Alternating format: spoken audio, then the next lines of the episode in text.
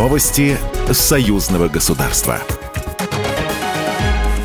Здравствуйте, в студии Екатерина Шевцова. Государственная Дума ратифицировала соглашение о материально-техническом и медицинском обеспечении войск ДКБ. Соглашение совершенствует правовое регулирование двух вопросов. Документ предусматривает оказание взаимопомощи при обеспечении войск с последующей компенсацией. Отдельные статьи посвящены медицинскому обеспечению коллективных сил ДКБ. Для оказания помощи раненым и больным солдатам используются медицинские подразделения и медицинские организации оборонных ведомств сторон.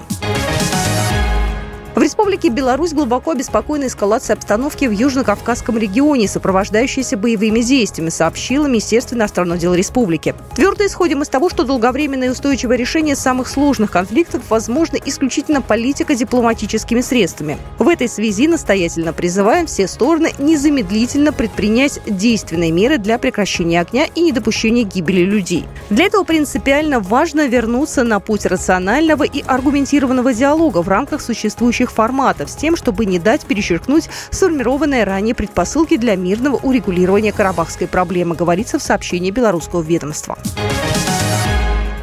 Осенняя группа детей Донбасса из нескольких прифронтовых и наполовину разрушенных городов прибыла в Беларусь на оздоровление. В Минске гостей встречают студенты-волонтеры и активисты благотворительного фонда Алексея Талая. Он организует отдых и реабилитацию по поручению президента и при поддержке госсекретаря союзного государства.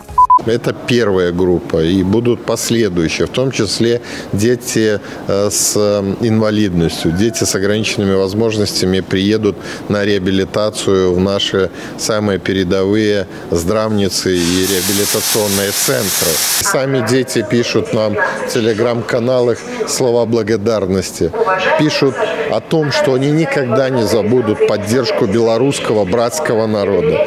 Паралимпийц Алексей Талай, его фонд не первый год помогает Донбассу. Неоднократно в регион ездил он сам.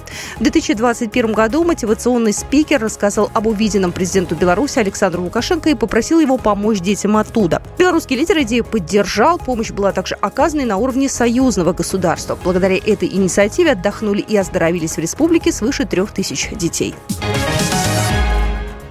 Студенты и школьники из Беларуси прибыли в Россию на чемпионат высоких технологий, открытие которого прошло вчера в Нижнем Новгороде. За победу в чемпионате соревнуются около 170 конкурсантов из более 30 регионов Российской Федерации, а также Республики Беларусь, Азербайджана, Индии, Ганы, Сирии и других стран. Студенты и школьники в течение трех дней чемпионата работают над проектами по восьми компетенциям. Программа произведена по заказу телерадиовещательной организации Союзного государства. Новости Союзного государства.